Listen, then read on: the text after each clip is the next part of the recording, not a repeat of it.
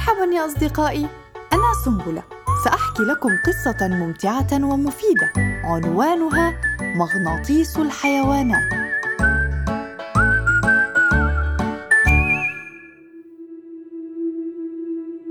وسيم وطارق ولدان مجتهدان يعيشان في القرية نفسها وهما جاران مذ ولدا وهما يقصدان المدرسة نفسها.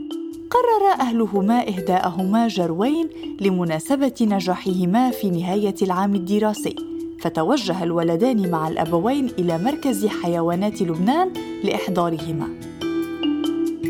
دخل الولدان المركز فأذهلهما عدد الحيوانات هناك وأخذا يطرحان على الرجل المسؤول كثيرا من الأسئلة ما نوع هذه القطة؟ من أين أحضرتم هذا الكلب الأبيض؟ كم هو ثمن كل حيوان؟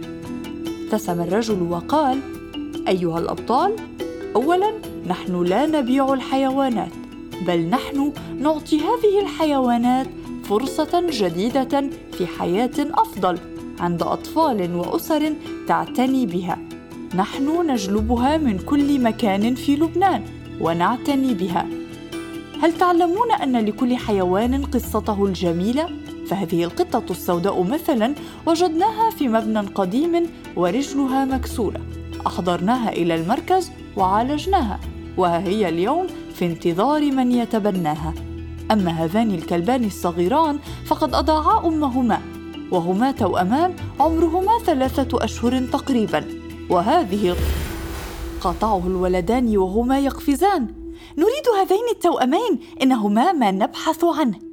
ابتسم الرجل ووقع الأبوان على بعض الأوراق عرف الولدان أنها من أجل المساعدة في إصدار قانون يحمي ويساعد كل حيوانات لبنان. حمل كل من طارق ووسيم جروه وخرجا مسرعين لكن الرجل المسؤول أوقفهما وقال هل تعدنني بأن تهتما بهما جيدا وأن تشجعا أصدقاءكما على أن يحضروا إلى المركز؟ إما للمساعدة وإما لتبني حيوان كما فعلتما. طبعا أجاب الولدان بصوت واحد. نحن لم نكن نعلم عن هذا المركز. سوف نخبر كل أصدقائنا عنكم وعن إنقاذكم هذه الحيوانات الجميلة قال طارق. وصل الولدان إلى البيت وجلسا في الحديقة يفكران في اسمين للجروين.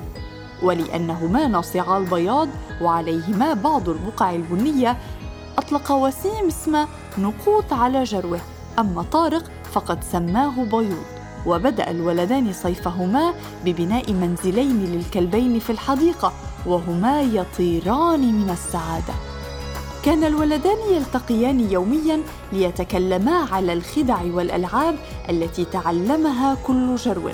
فكان نقوط يميز ألعاب وسيم عن بقية ألعاب الأولاد.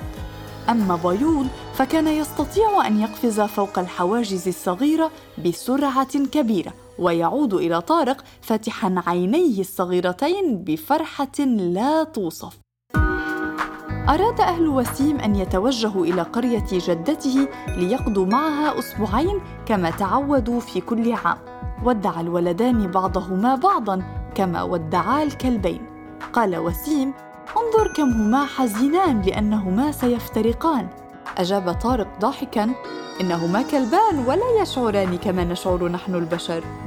أراد وسيم أن يجيب لكن صوت والده أوقفه ومنعه من الإجابة. هيا يا وسيم نحن في انتظارك أنت ونقود.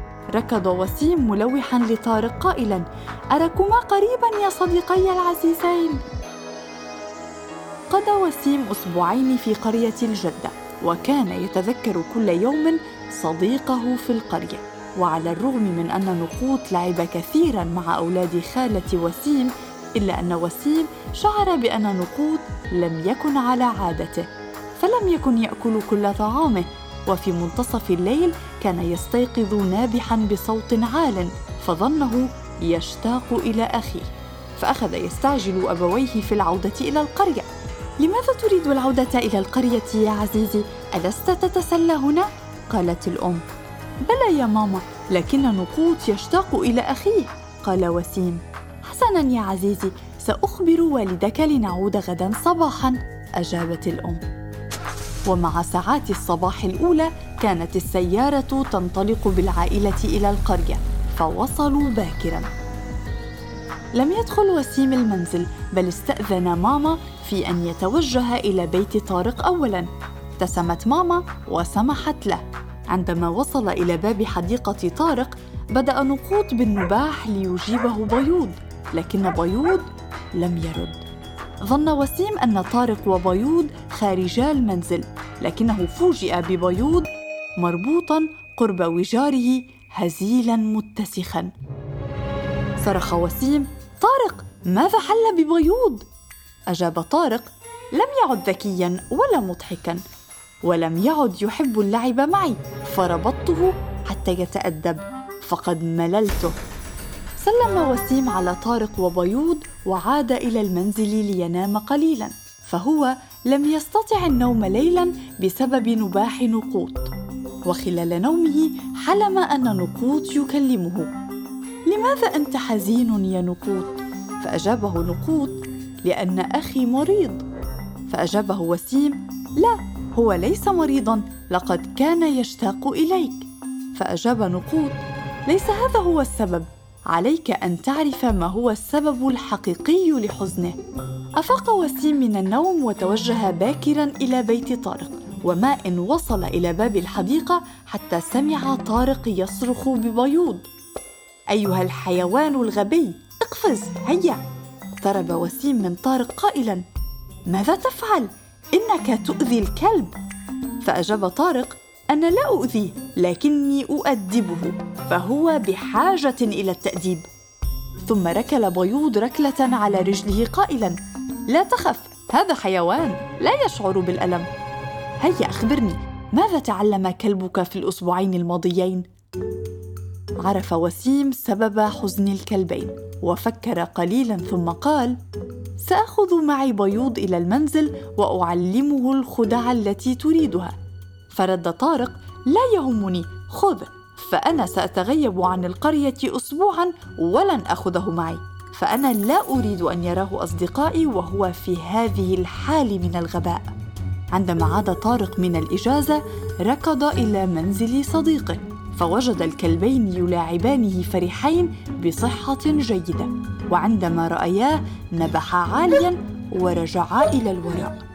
ماذا فعلت لهما؟ هما يكرهانني وكيف جعلت بيوض يطيعك هذا؟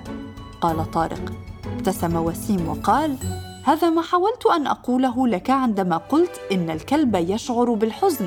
لا أفهم ماذا تقصد؟ سأل طارق. فأجابه وسيم لقد اهتممت ببيوض ونقود كما تهتم ماما بأخي الصغير كريم. قهقه طارق أتضع له حفاضة فأجاب وسيم في بعض الأحيان نضع للحيوان حفاضة ولكن لم أقصد هذا. لقد قال لي بابا عندما أحضرنا نقود أن أعتبره فردا من الأسرة فصرت أعطف عليه وأطعمه وأحممه ولا أغضب عليه عندما لا يستجيب. تماما مثل أخي الصغير كريم فصار يبادلني الحب والوفاء. عليك أن تكون صادقا عطوفا مع الحيوان لأنه يحس بالحب والغضب الذي نجده داخل قلوبنا ورؤوسنا. خجل طارق من نفسه ونظر إلى بيوض قائلا أعلم أني أخطأت ولكني أعدك بأن أعاملك برفق وحب وأن لا أغضب عليك ابدا. هل تسامحني يا صديقي الصغير؟ لقد اشتقت إليك كثيرا. قفز بيوض على قدميه طار بفرح وكأنه يقول طارق أنا أيضا اشتقت إليك يا صديقي الغالي. بعد تلك الحادثة تغيرت معاملة طارق ليست فقط لبيوض بل لكل الحيوانات التي يلتقيها فيلاعبها ويطعمها ويتحدث إليها. وإذا شاهد حيوانا تائها يأخذه إلى مركز الحيوانات حتى تجري رعايته. كما صار يقضي معظم وقت فراغه بين الحيوانات التي كانت تهرول إليه عندما تراه حتى صار رفاقه ينادونه طارق مغناطيس الحيوانات. قرأنا لكم في بودكاست سنبله قصة مغناطيس الحيوانات. تأليف ميرنا فؤاد شيباني. صادرة عن دار النديم للطباعة والنشر.